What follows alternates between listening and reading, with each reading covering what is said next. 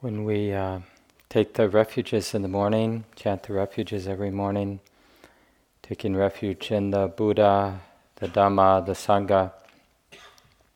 As nice as it is for us to sing together or chant together like that, it's uh, even more useful as we're doing this community chant to have some intuitive sense of your deepest aspiration, some sense of whatever burden we feel being a human being, whatever oppressive qualities we notice in the heart and mind and body, the burdensome of life, burdensomeness of life, however we experience, to some, to intuit some full, unshakable release of that. And I'm not sure if it was Sharon Salzberg, but I remember it might have been Sharon, a teacher who asked that question why not aspire for our deepest aspiration? Like, what's the point in holding back, or what do we have to lose to not to be attached, but to be interested, to be attuned to what we're beginning to intuit as possible. To be intimate, to be engaged, to be awake, to be aware, and not burdened by what we're opening to, what's being seen, what's being felt. To be right in the middle responsive, kind, compassionate, appreciative, but not burdened by being a human being, not burdened by the complexity of relationships or the messiness of injustice. So we have to, you know, we have a lot of creative energy, but usually it goes to like imagining a better future for ourselves or a nicer home or a nicer partner or something like that. So, to use some of that creative energy and to imagine what might be possible for this heart, what might be available, not later, but right here, being an imperfect human being.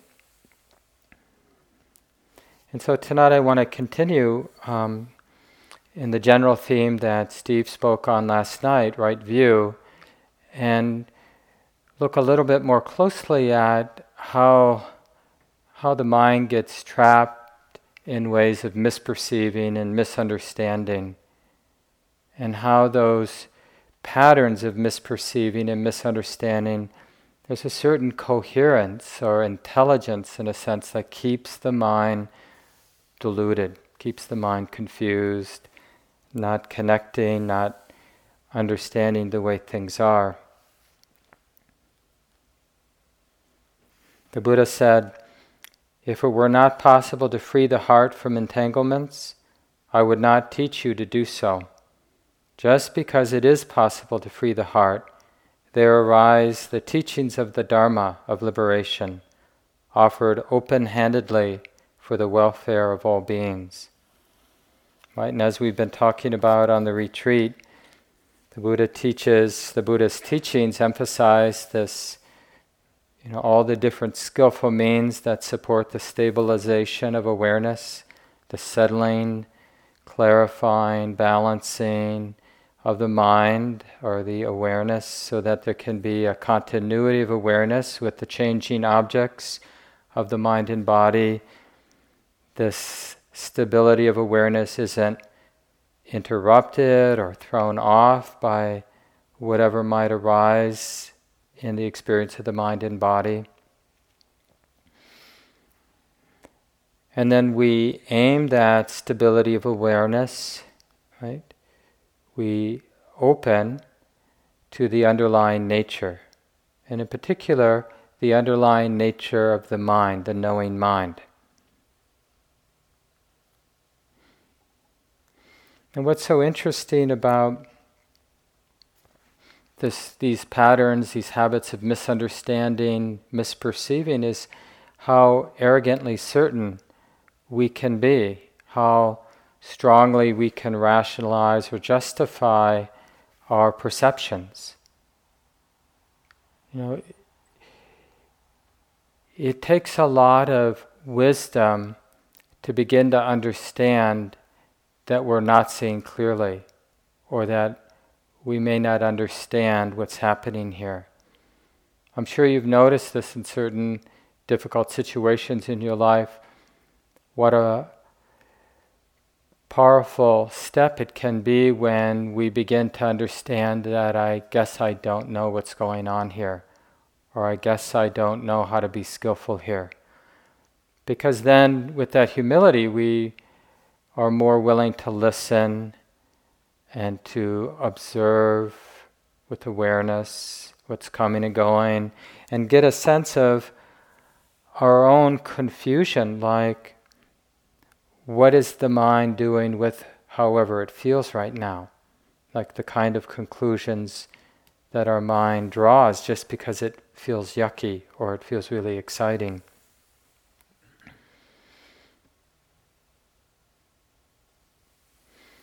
Buddha would say in situations like this, you know, when the mind is caught in one fixed view or another, that we don't know the causes for our own happiness and we don't know the causes for the happiness of others. Which means, you know, we're kind of a danger to ourselves and others. We're operating in the world as if we do know what are the causes for my happiness, what's good for everybody else. But in fact, we don't know the causes for our own happiness or the causes for other people's happiness.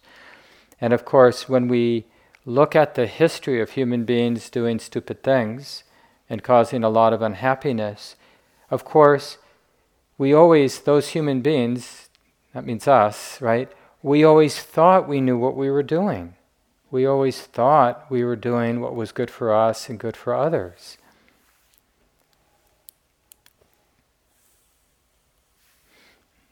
I like this definition. I might have mentioned this uh, in the earlier talk this definition of delusion, which is thinking that we know. Right? Because when we think that we know, no matter how we conceive it, the Buddha said something similar to this, no matter how we might conceive or construct meaning about the way it is, the actual way that it is is always other than that. Because the way that it is, what we open to with this balanced and continuous awareness, isn't a conception of how it is or what's happening or who I am, but it's a, what we call a direct, immediate knowing of the nature of things.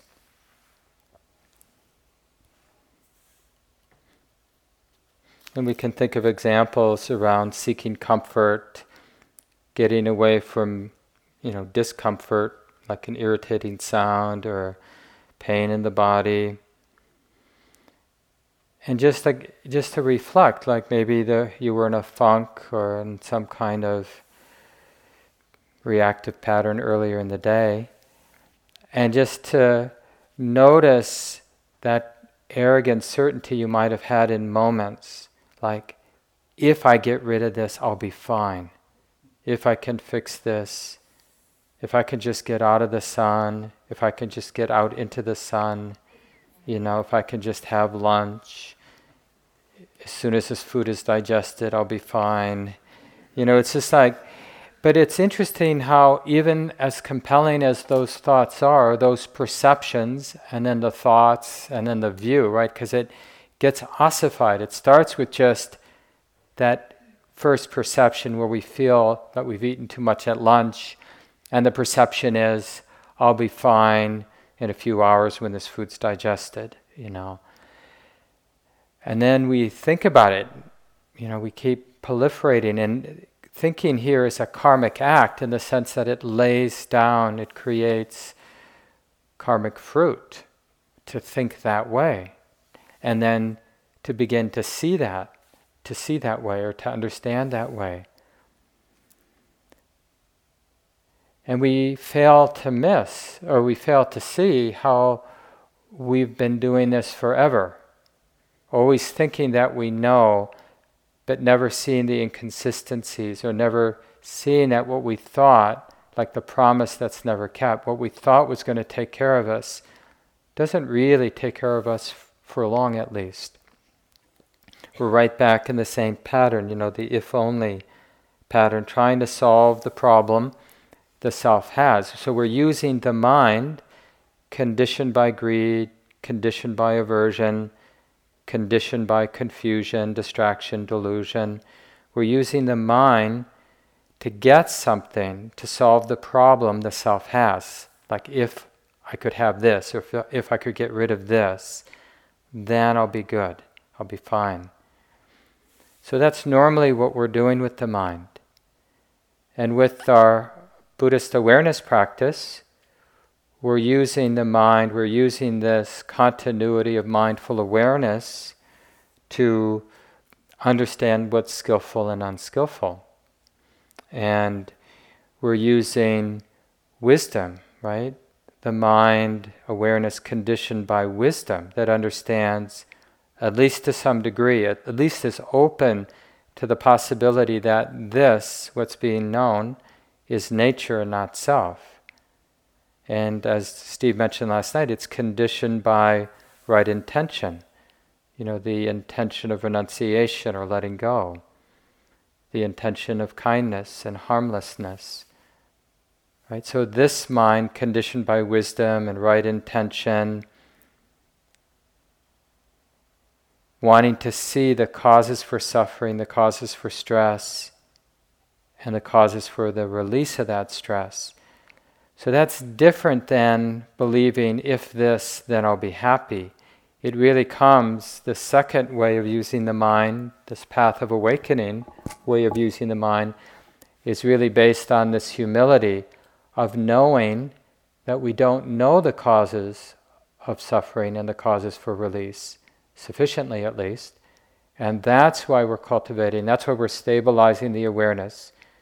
That's why we're using the Buddhist teachings to condition the awareness with wisdom, right view, and right intention, so that we can see what hasn't yet been seen, understand what isn't yet understood.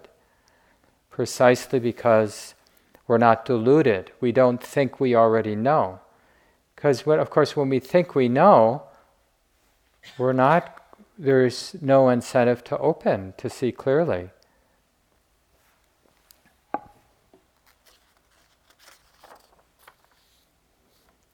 Andy Olendzki uh, was writing about these habits of misperceiving. He wrote, maybe you don't know, Andy Olendzki is uh, actually way back when he was the executive director here at IMS, even though he's a Buddhist scholar. And then uh, later, they uh, some of the leaders here, Sharon and Joseph and Andy Olendzki and a few others, started the Barre Center for Buddhist Studies just over the hill. A wonderful place to study and practice. And Andy was the scholar in residence there for many years. and um, so he wrote, uh, in terms of these habits of misperceiving, fundamental to the Buddhist notion of ignorance or delusion it is not that we are inherently flawed in our nature, it is just that we make some serious errors on many levels as we attempt to make sense of the world around us. As we come to recognize through meditation practice some of the ways we misconstrue things about our experience, we, co- we become more able to correct uh, for these errors and gain greater clarity. And then a little later he says or writes, this is the Buddhist view of mental disease and mental health. Delusion is a mental illness that causes all sorts of suffering. Mental health can be restored by correcting the flaws and how the mind operates. Fortunately, Buddhas arise to make things bright. He's quoting uh, sutta there, a passage, and illustrate in detail how this recovery for our natural health can be accomplished. And so I'll be reading from this particular discord, the Vipallasa Sutta, which is, uh, Andy at least translates it as the distortions of the mind. Another translator translates it, translates it as the perversions of the mind, the way that the mind misconstrues or misperceives. And uh, nowadays in Western psychology, you know, there's a lot about this confirmation bias or implicit bias. It's really important for us to understand.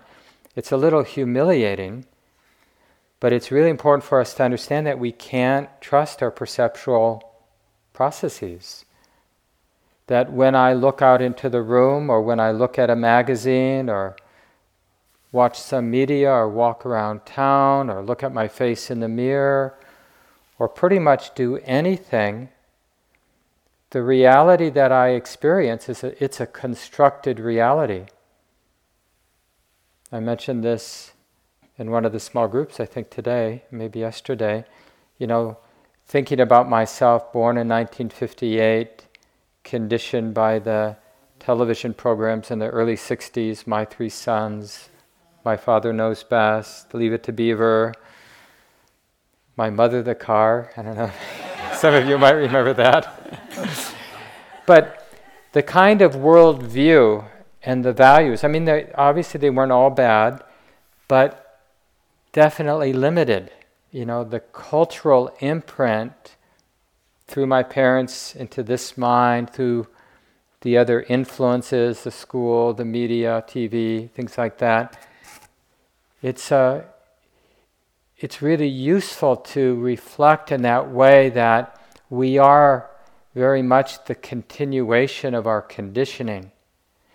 And so then it isn't quite as humiliating to realize that we can't trust how we perceive things.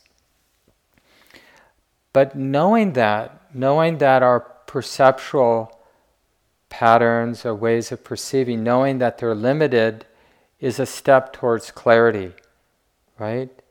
Because we know then when we're experiencing the present moment that if we're not careful, the experience is going to be dominated by that perceptual process, by the constructing of meaning instead of a more immediate and direct experiencing of th- seeing things in and of themselves and knowing that it's being known. Right? The understanding that the mind is aware. This is being known. And that creates a lot more, the opportunity for a lot more wisdom or a lot less delusion. I was reading Wikipedia um, about confirmation bias, which is this tendency to search for, interpret, favor, and recall information in a way that confirms one's pre existing beliefs or hypothesis, while giving disproportionately less consideration to alternative possibilities. So, this is just one of the ways, you know, and in that, uh, wider article in Wikipedia, they quoted this person that said, Smart people believe weird things because they're skilled at defending beliefs they arrived at, arrived at for non smart reasons. right? And this is really interesting to see in political discourse. Of course, you know, if you think like I do, then we see things correctly. And then, but it's really interesting when we read media or observe media that of people who have different points of view, like really intelligent people have different points of view. And to see that, yes, in fact, there are really smart people who are able to come up with reasons to believe really stupid things. right? We see that all the time. The sort of intelligence, there's a lot of intelligence in delusion. So, the, the thing about the awakening process and the real brilliance of how the Buddha instructs us is just understanding how important it is to begin the practice and to continue the practice and to end the practice with this emphasis on understanding or view. This is a path of wisdom. And the real heart, remember, the real heart of this is not thinking that we know, as much as it is knowing that we don't know. Because that keeps us learning. That keeps us not getting fixed, getting attached, even to what looks like, you know, what the Buddha said. But the attachment, the mind getting dependent on the idea, the conception that everything's impermanent, that everything's nature and not self, being dependent on that idea is delusion. Seeing it directly in experience is seeing things as they are and liberating.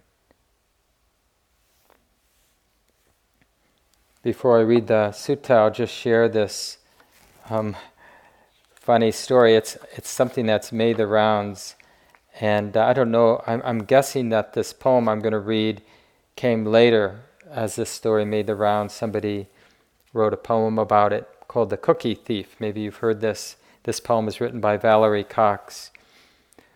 A woman was waiting at the airport one night with several long hours before her flight. She hunted for a book at the, in the airport shops, brought a bag of cookies, and found a place to drop. She was engrossed in her book, but happened to see that a man sitting beside her, beside her, as bold as could be, grabbed a cookie or two from the bag in between, which she tried to ignore to avoid a scene. So she munched the cookies and watched the clock as the gutsy cookie thief diminished her stock. She was getting more irritated as the minutes ticked by, thinking, if I wasn't so nice, I would blacken his eye. With each cookie she took, he took one too. When only one was left, she wondered, what would he do? With a smile on his face and a nervous laugh, he took the last cookie and broke it in half. He offered her half as he ate the other, she snatched it from him and thought, Ooh, brother. this guy has some nerve and he's also rude. Why didn't he even show any gratitude? she had never known when she had been so galled and sighed with relief when her flight was called. She gathered her belongings and headed to the gate, refusing to look back at the thieving ingrate. She boarded the plane and sank into her seat. Then she sought her book, which was almost complete. As she reached in her baggage, she gasped with surprise. There was her bag of cookies in front of her eyes. if mine are here, she moaned in despair, the others were his, and he tried to share. Too late to apologize, she realized with grief that she was the rude one, the ingrate, the thief. Right? So these perceptions, and once there's a perception, then the tendency, the very strong tendency of the mind is to think about the perception, whatever our perception is. You know, this is a great, I'm having a great retreat. I'm having a lousy retreat, or I had a good day today. I have, and then when we think about it, then it gets, like I said, more ossified, more established in the mind, and then it becomes a fixed view. This is a good day. I am having a good day. And we ignore the evidence to the contrary, or this is a bad day. And then we ignore the evidence to the contrary. Because the mind, the way the sort of self deluded mind, the mind sort of convinced in this idea of me, it really is dependent on being certain more than anything else. So it will defend its perceptions and its thought patterns, and it will end up imprisoning itself in fixed views. And of course, we live here almost all the time. There's another fun thing you can check out on the website, uh, on the internet rather. It's called, it's a, a little video that I think was done in 1990 called The Lunch Date. Maybe some of you have seen it. You can see it on YouTube, The Lunch Date. And it's just a woman, I think Grand Central Station, and she's just having a bad day, Mr. train, lost her wallet. She goes to a little cafe and orders a salad and puts it down on a table and you know in one of the booths in this like diner in Grand Central Station and goes back to get her silverware And she returns to her seat, and there's a guy, looks like he might be homeless, sitting there eating her salad. And she can't believe it, you know. She grabs the plate, and he grabs it and pulls it back. You can probably sense where this is going. She sits there across from him in the booth, kind of fuming at him. Eventually, she gets up her nerve, takes her fork, and starts to eat off the plate too. And he eats, and they're kind of, kind of go at this. And then, you know, as the plate empties of salad, the guy gets up and gets two cups of tea or coffee and offers her a cup of coffee, and she grudgingly takes it. Anyway, eventually she leaves to go catch the next train and realizes she left her packages there. She comes back, and when she sees where her packages are, she sees the plate of salad completely uneaten, right? Because she went back to the wrong booth. It wasn't her salad. Just another example of these misperceptions. I'm sure if we had time, we could hear so many examples from a crowd of 95 people or whatever we are of times, especially like with our partners, this happens a lot, where we're so sure we're right, like they did something wrong, you know, only to realize that it wasn't their fault or they didn't do what we thought they did. And especially if they're not there and we have a couple hours to proliferate, it's so difficult to be wrong because it's really gotten, gotten ossified as a view in the mind. This is reality.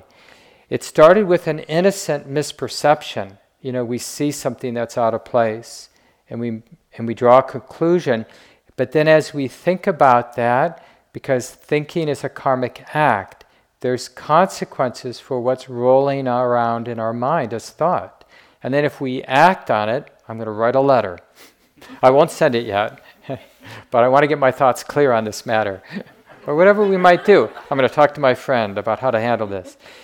But the more we act on the misperception, the more real it appears to, in the mind, to the point where we're willing to discount real evidence to the contrary because we're more committed to being right, to maintaining what we think is right, than to seeing things as they are. So the Buddha, you know, 2,500, 2,600 years ago, he talks about this. So Vipallasa, that word, Andy translates as distortion. And here's what he says about that word. He, in this, uh, his comments to his translation, he kind of breaks down all the pieces of the word. But then he says, we have the image of the mind taking something up turning it around and throwing it back down, a perversion or distortion of reality by the perceptual and cognitive apparatus of the brain. Right? The mind just flips it around. It, you know how that is when our minds can be, especially we have too much caffeine, it can be really quick. It, it like leaps on the first thing. And then once it has that initial perception, the next moments of perceiving are affected by the initial assumption, the n- initial conclusion the thinking mind, the conceiving mind has constructed based on the initial perception. So our perceiving process isn't neutral. It's always affected not just by the past, but it's also affected by the initial perception hoping that, you know, our first guess was right. But, you know, our first guess arises because of the past, not necessarily because of what's true in this moment. It's like I, uh, back in the 80s and early 90s, I worked a lot in the schools. Um, in later years, then in the 90s, as a behavior specialist in inner city schools a lot of kids from poverty and just difficult life circumstances. And you'd see with some of these children, um, it's called in sort of academic circles seeing hostile intentions. You know, they just assume that authority figures, adults in school, have it in for them, right? And so it doesn't, it's like you might approach in one way, but that's not necessarily how they're going to perceive it, how you approach them. And it's like you have to become very skilled at not triggering that very strong perceptual habit to see threats. I mean, it's the same with people who have been experienced trauma. It's very easy to trigger that trauma. It's not like it's just that will happen unless uh, the conditions are just right. And we need to start taking, at least for our own perceptual habits, but just more generally, understanding how our minds construct meaning. We, it makes us move through life with a lot more tenderness, a lot more forgiveness, a lot more patience, and a lot more wisdom about how we show up. I mean, when is the last time? I'm, I'm just starting to see this in so many arenas, like where we notice, like in my case, notice the fact of showing up as a male or a white male in a situation like that has real implications for what I'm perceiving and what other people are perceiving, or according to my age. You know, I may not feel 59, you know, so I might, but when I'm with young adults, it's like they definitely see me as an older person, you know, but I may, so just to sort of understand how the perceptual mechanisms work in our minds really can help. So here's the discourse the Vipallasa Sutta, Distortions of Mind. And this again is translated by Andy Olendzki. These four, O practitioners, are distortions of perception, distortions of thought, distortions of view. I'll talk a little bit more about this first piece here, but the first thing is perception. Perception, of course, triggers thinking. Thinking establishes view, right? The more we think, the more established the view. And the sutta goes on sensing no change in the changing, sensing pleasure in the suffering, assuming self where there is no self, sensing the unlovely as lovely, gone astray with wrong views, beings misperceive with distorted minds, bound in the bondage of Mara those people are far from safety. They are beings that go on flowing, going again from death to birth, right? These cycles of suffering.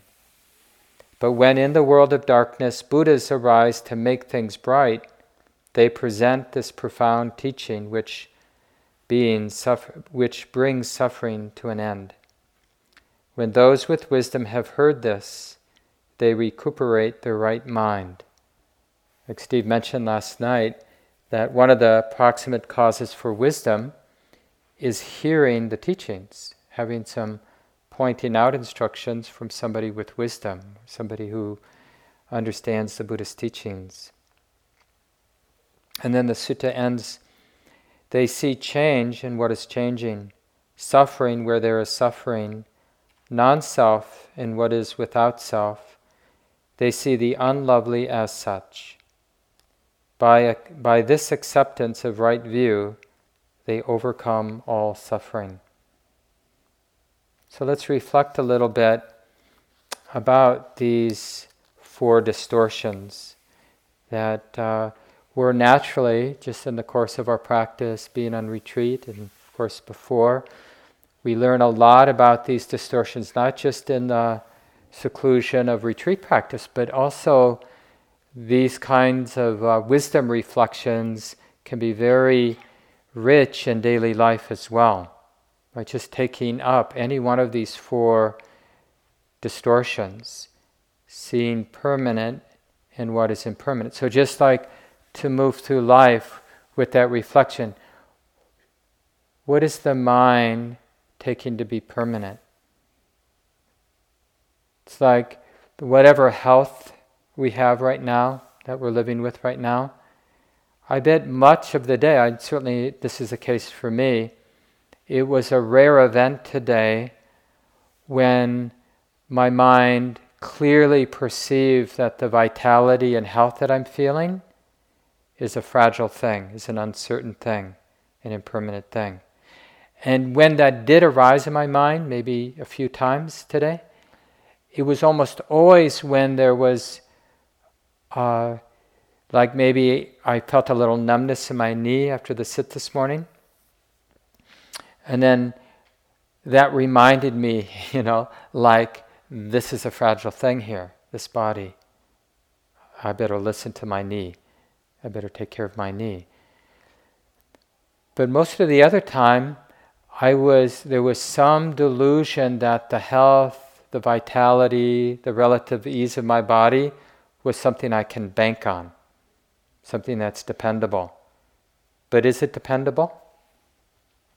Some of you might have noticed that one of our fellow retreatants had to have his appendix removed. And uh, he's doing fine. We got an email from one of our retreat support people. Um, but it's like these things happen, these uncertain things.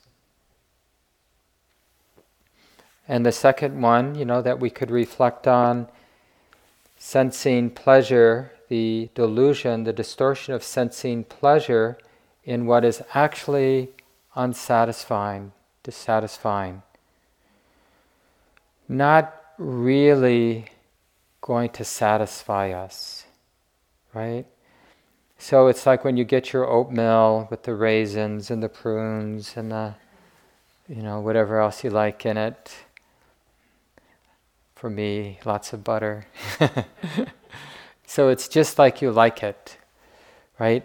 And uh, there's a sense, especially before we start, you know, when we're carrying it and all the possibility lies before us.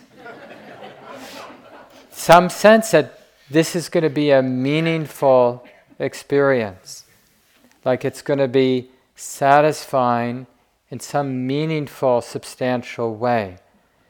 But we've had these seemingly satisfying breakfasts now. I have. You know, we're pretty privileged in that regard that we get, you know, most of us have had a lot of good food in our lives. But clearly, we're still looking for breakfast to provide that lasting satisfaction, which it doesn't. And we can notice it even when you go to bed tonight. You know, a day lived with a lot of integrity, practicing, doing the best we can, feeling that sweet feeling of exhaustion, of having had a good day, done the best we could thinking that, you know, sleep is going to do it for us until it's over. You know, and even in the midst of sleep, the more we expect the sleep to be satisfying, it can be a real setup. Because even if it's just an ordinary sleep, not one of those really good sleeps, I go, oh, I remember being on IMS, I had such a good sleep, beautiful dreams, you know. I want one of those. You know, maybe this tonight. So, sensing pleasure in what is actually unsatisfying.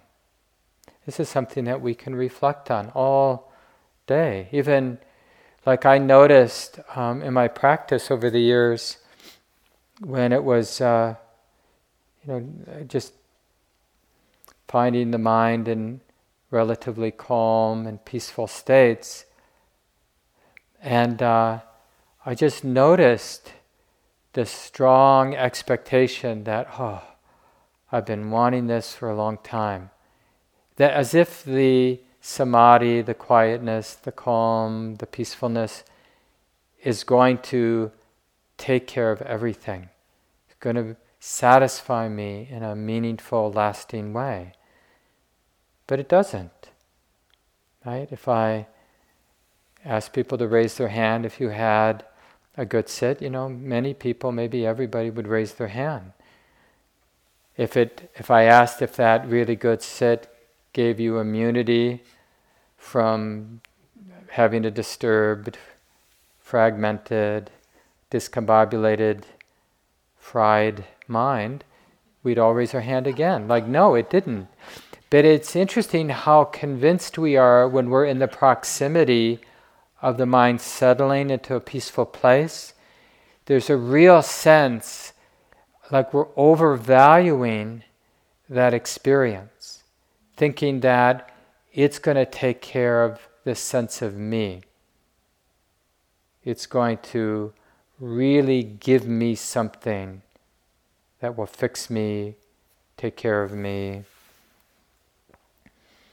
The third distortion, assuming self where there is no self, right? And this is goes really to the heart of this awareness practice that we do because when we're training the mind in this balanced way to recognize this is being known, this is being known, this is being known, we're really on purpose when we're seeing objects of experience as just something being known. We're supporting this understanding, training in this perception that it's the activity of nature, this conditional unfolding of the activity of the body, sensation, sight, sound, smells, and tastes, and the conditional unfolding of the activity of mind, you know, the movement of thought and emotion, mental thoughts, I mean, mental images, thoughts, and emotions. These things are conditional activities, right? They move like nature. They are nature. And when we realize it's just this being known, just this being known, we're in a way disrupting the beginning of that perception this is happening to me. I'm feeling this pain in my, in my neck. I'm feeling the cool breeze on my arm. I'm hearing the sound of the voice. And therefore, I should have an opinion about it.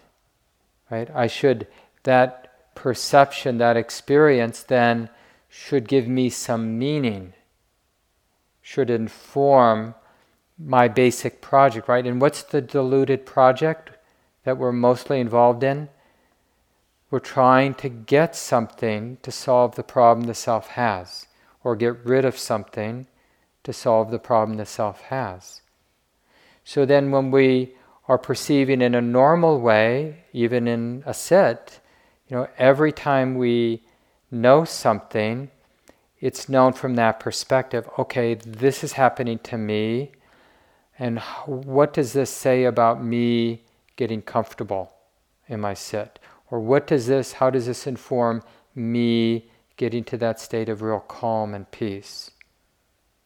Or what is this, how does this help me have something to say in my interview with one of the teachers? Right? So it's some self project, thinking that experience is always about a self project, something we want to get, have, something we want to get rid of. And so this is seeing self in what is actually nature. So to see that it's see nature in what is actually nature, we remember it's just something being known. It's just not something being known. And even if, because of the because the perception is going to happen anyway, that's also just something being known. That mental activity we call perception, even though it is conditioned by the 60s TV shows or whatever else, it's okay that that our minds are imperfect in that way, in the way that they've been conditioned. Because it isn't about having some perfect percep- perceptual mechanism, it's about understanding that it's the activity of nature, it's just something being known. So these implicit biases, these sort of embedded prejudices that we have around sexism and racism and classism and you know other ways that our mind is implicitly implicitly conditioned around difference. That will happen. It happens on the retreat, it happens in daily life, but we can be aware of that as something being known, which gives us some immunity from acting it out, because there's an awareness of the perception. Oh, that perception, that tendency to conclude this is happening, is that perceptual pattern being known. And we get familiar with it. The more the awareness is stabilized, the more continuous the awareness, we see very clearly how we construct drama. Many people you've heard in the small groups sharing blow by blow how their mind, how they observed that part of the mind that constructs meaning through that perceptual process and thinking and getting fixed, uh, having a fixed view, blow by blow, how that happened to them. You know, where they created a big storm and then hopefully saw the deconstruction of the storm. It's just that being known, no longer feeding it. And then it just unwinds due to not being fed, not being reinforced. How many times, even in one day or even in one sit, can we observe the dramas being constructed? And then, as wisdom gets stabilized, continuity of awareness gets stabilized, the construction, the relatively fixed view, not being fed by thoughts, thoughts not being fed by misperception, the whole thing begins to fall apart, deconstruct.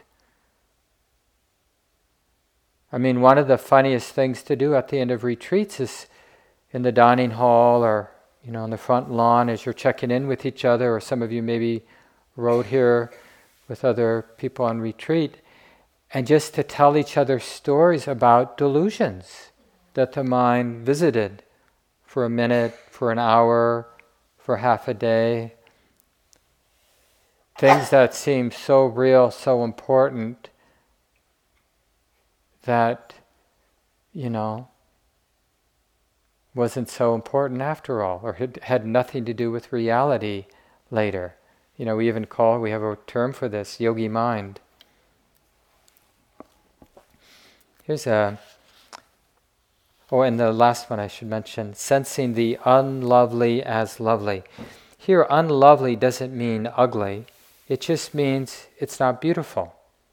Like our body or another person's body, the perception and our thoughts, and then maybe even our fixed view might be they have a lovely body, or I have a lovely body or that's a lovely tree, or that's a lovely sunset, or this is a lovely retreat center. Or it could be just the opposite too, you know, that's an ugly retreat, this is an ugly retreat center, or that's a boring sunset. But the, it's neither lovely nor not lovely, right? So when we see, like the last one, you know, they see the unlovely as such things are just what they are. Suchness, in a way, it's beautiful in, the, in a liberating sense to see that things are just what they are, neither lovely nor ugly. They're just what they are. And it's really another, you know, using food as another example. Let's say our wonderful cooks make just the meal you love tomorrow for lunch. And you can try, have it in front of you, and just try, like, uh, to practice with it where the smell and the visual experience, um, you can sort of see the perceptual process, turn it into something lovely, and then you can, you know, just sort of soften your gaze, establish the continuity of mindfulness, and you'll see, no, it's just what it is. It's just the smells being smelled and the sights being seen and the thoughts being thought, and all of that being known, being known, being known. And it's really interesting. I've done this on retreat here. Just how the mind can flip back from being the one, the person who sees this as lovely, with the expect, expectation of being satisfied, and then with wise view, it's just this being known, neither lovely nor not lovely. But it's not like we're taking away the pleasantness of the smell or the pleasantness of the sight. This is before we're even eating. It's just that the mind isn't confused by pleasantness. It isn't making pleasantness more than what it is. Seeing a pleasant sight is just that seeing the pleasant sight being known. Smelling the pleasant smell is just that experience being known. So, being intimate, it's actually about being intimate. It feels, in a sense, like there's some distance. That's why sometimes people use the word detached. But it's because the mind isn't entangled with it. The actual experience is being more real, more intimate, right there, in a way that we've never been with a meal, probably, or rarely have been with food.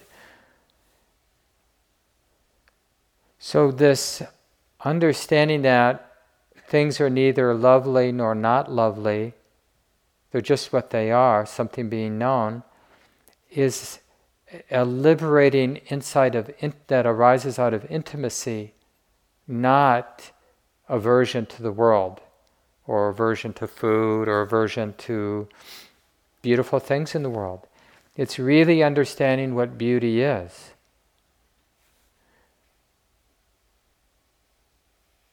When we understand that, like I'm, I get this more and more now, having been with my partner for um, I should know this, 26 or 27 years, something like that. And, uh,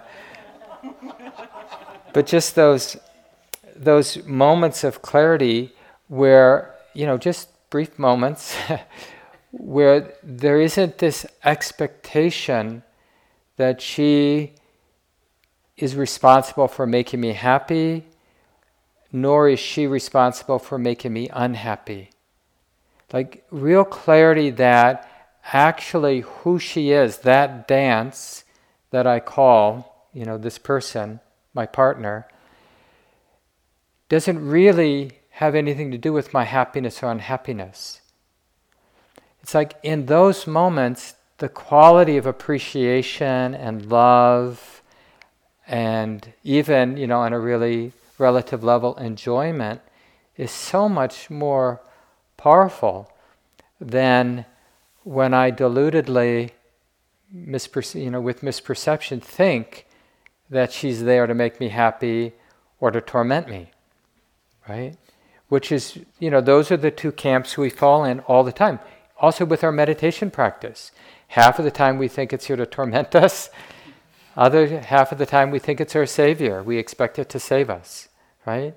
and our teachers and the retreat center and the Buddhist teachings and you know our bed and the food we eat we have these sort of dramatic expectations that it's like we think it's out to get us like oh my god oatmeal again or you know whatever. They've got to be kidding. Rice crackers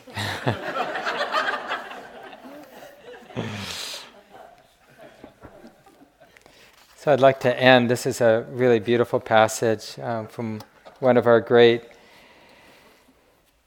uh, ancestors in our tradition, Ajahn Chah, a wonderful, wise Buddhist monk and Dharma teacher, um, passed away in 1992 in the Thai forest tradition. And this is uh, this talk you can find on the internet where he's been invited by one of his students to uh, speak to his mother who's dying. And this is what Ajahn Chah says. And it's really about clarifying these habits, I think, of these habits of misperceiving. Now, Grandma, set your heart on listening respectful, respectfully to the Dhamma, which is the teaching of the Buddha. While I am teaching you the Dhamma, be attentive as if the Buddha himself were sitting right in front of you. remember she's Thai, so she'd have a lot of condition, right? Her perception is the Buddha is great, right? Being born in that culture. Close your eyes and set your heart on making your mind one. Today I haven't brought you a gift of any substance aside from the Dhamma, the teachings of the Buddha. This is my last gift to you, so please accept it. You should understand that even the Buddha, with all his virtues and perfections, couldn't avoid the weakening that comes with aging. When he reached the age you are, he let go. He let go of the fabrications of life. Letting go means that he put things, these things down. Don't carry them around. Don't weigh yourself down. Accept the truth about the fabrications of the body, whatever they may be. You've relied on them since you were born, but now it's enough. Now that they're old, they're like the utensils in your home the cups, the saucers, and the plates that you've held on to all these years. When you first got them, they were bright and clean, but now they're wearing out. Some of them are broken, some of them are lost, while the ones remaining have all changed. They haven't stayed the same. That's just the way things are. The same holds true with the parts of your body. From the time of birth and on through your childhood and youth, they kept changing. Now they're called old, so accept the fact. The, the Buddha taught that fabrications aren't us, they aren't ours. Whether they're inside the body or out, they keep changing in this way. Contemplate this until it's clear. You've been alive for a long time now, haven't you? Your eyes have had the chance to see all kinds of shapes, colors, and lights. The same with your other senses. Your ears have heard lots of sounds, all kinds of sounds. But they were no big deal. You tasted really delicious foods, but they were no big deal. The beautiful things you've seen, they were no big deal. The ug- ugly things you've seen, they were no big deal. The alluring things you heard were no big deal. The ugly and offensive things you've heard were no big deal. The Buddha taught, the Buddha thus taught that whether you are rich or poor, a child or an adult, either even if you are an animal or anyone born in this world, there's nothing in this world that's lasting. Everything has to change in line with its condition. The truth of these conditions, if you try to fix them in a way that's not right, won't respond at all. But there is a way to fix things. The Buddha taught us to contemplate this body and mind, to see that they aren't us, they aren't ours. They're just suppositions and this is these are my words, like we're training our mind instead of they're just suppositions, it's just something being known, an activity of the mind being known. He goes on a little later, and this isn't just true for you. This is the way things are all over the world. Even the Buddha was this way. Even his enlightened disciples were this way. But they differed from us. In what way did they differ? They accepted this. They accepted the fact that the fabrications of the body are this way by their very nature. They can't be any other way. This is why the Buddha taught us to contemplate this body from the soles of the feet, uh, uh, from the soles of the feet on up to the top of the head, from the top of the head on down to the soles of the feet. These are the parts of the body. So look to see what all is there. Is there anything clean? Anything of substance? These things keep wearing down with time. The Buddha taught us to see that these fabrications aren't us, they aren't ours, they're just the way they are. What other way would you have them be? If you're suffering from this, then your thinking is wrong. When things are right, but you see them wrong, it throws an obstacle across your heart. The Buddha looked at things in line with their conditions, that they simply have to be that way, so we let them go, we leave them be. Take your awareness as your refuge.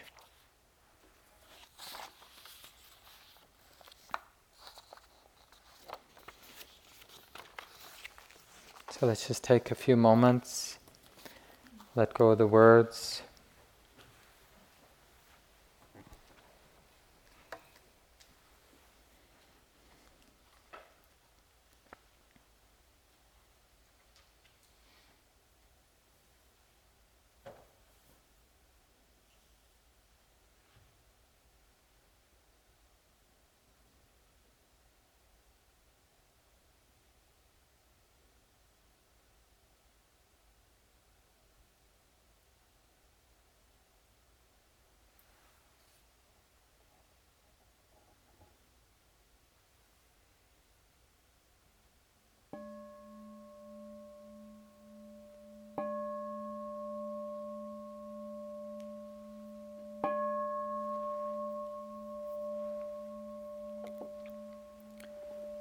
Thank you for listening.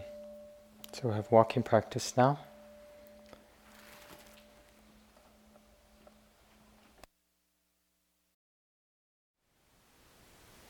Thank you for listening.